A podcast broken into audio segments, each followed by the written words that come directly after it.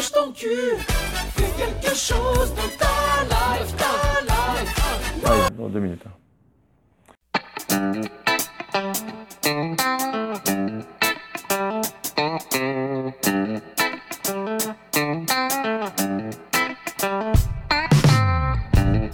Salut à toi, ici Damien, je suis sur la chaîne où l'on parle des investissements rentables et sécurisés. Dans cette nouvelle vidéo, je vais te parler des trois erreurs que font tous les investisseurs non rentables. En fait, la difficulté dans l'investissement immobilier, c'est d'avoir une vue d'ensemble de tous les postes.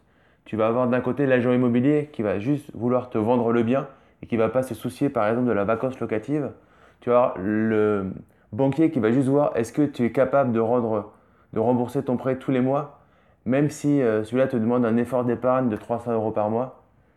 Donc tu, n'as que des personnes qui regardent une partie de ton projet et il est très difficile de trouver quelqu'un qui va être intéressé par l'ensemble du projet. Donc aujourd'hui, on va regarder les trois erreurs classiques à éviter si tu veux devenir un investisseur rentable en toute sécurité. Erreur numéro 1, une mauvaise estimation du prix de loyer. En fait, tu vas visiter un appartement, tu vas prendre un, tu vas revoir le prix du loyer ou le prix que l'agent immobilier te dit, et 400, 450 euros. Donc tu vas faire tes projections à partir d'une base de 450 euros. Donc tu as un prêt par exemple de 400 euros. Pour un, loyer de 450 euros, tu te dis que c'est bon, tu as même 50 euros de marge. Parfait. Donc tu vas pas plus loin, tu fais pas ce que je te dis, donc tu fais pas d'études de marché, tu fais pas d'annonces fictives, tu fais rien de ça.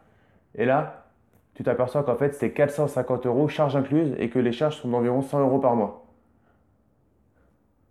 Donc tu as 350 euros net de charge pour un crédit à, 3, à 400 euros. Du coup là, tu es dans le rouge sans parler de toutes les autres charges à côté.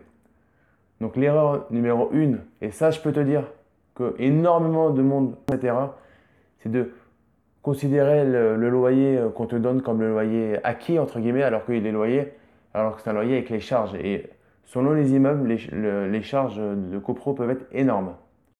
Deuxième erreur, tu prends le premier locataire qui vient parce que tu as peur de, perdre une, deux, trois journées supplémentaires.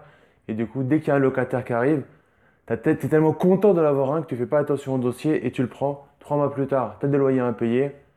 Et là, c'est une galère puisque du coup, une procédure d'expulsion, c'est euh, environ deux ans. Donc tu te retrouves avec une, en réelle difficulté et tu as tes, 500, euh, tes 450 euros de prêt à rembourser tous les mois. Donc l'erreur numéro 2, pareil.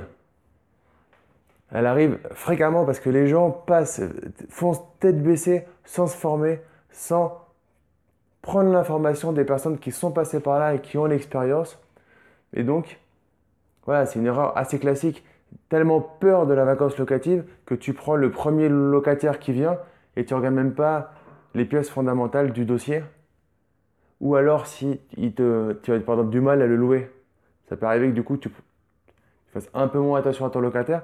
Dans ces cas-là, tu prends une, une assurance loyer impayé.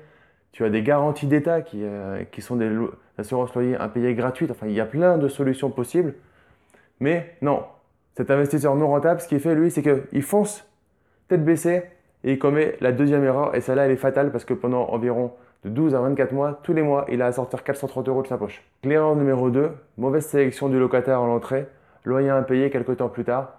Et là, c'est une galère et on plonge. L'erreur numéro 3 que je rencontre assez fréquemment, c'est une mauvaise estimation des charges. Les gens pensent, cool, j'ai un prêt, j'ai un loyer, mon prêt est en dessous du montant du loyer, c'est cool, je suis couvert 100%. Et si tu me suis, tu commences à voir que je ne suis pas du tout d'accord avec ça. Parce que derrière, il faut rajouter toutes les charges qui sont autour. Il faut demander la, dernière taxe foncière, c'est le minimum à faire. Selon les villes, tu peux passer du simple au double. Tu peux avoir pour un mois de loyer, tu peux avoir pour un mois et demi de loyer, ça n'a rien à voir.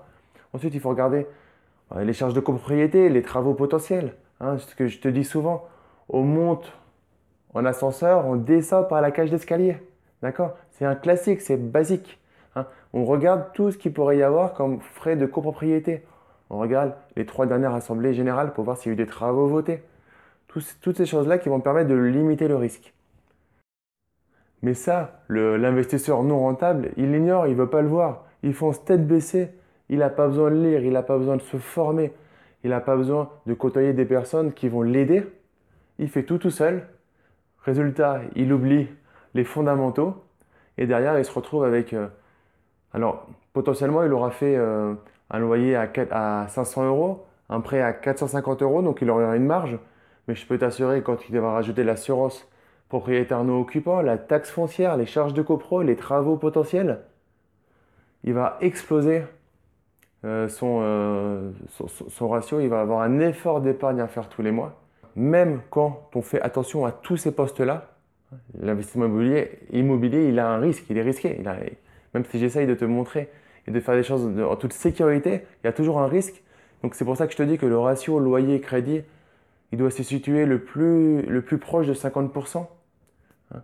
Le minimum du minimum, c'est 70%, mais il doit se situer le plus proche de 50% parce qu'il y a tout ce que tu maîtrises, toutes les charges dont je t'ai parlé, il y a tout ce que tu ne maîtrises pas.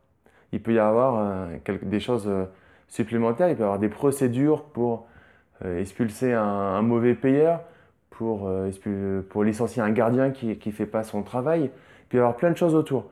Donc si tu veux être serein et faire des choses en étant rentable et à côté de ça un haut niveau de sécurité, il faut pas lésigner sur ce ratio crédit-loyer. Il faut avoir du cash flow qui sort tous les mois pour pouvoir subvenir à toutes les dépenses, les aléas, parce que dans ta vie d'investisseur, tu vas avoir un appart, deux apparts, trois, quatre, cinq, dix.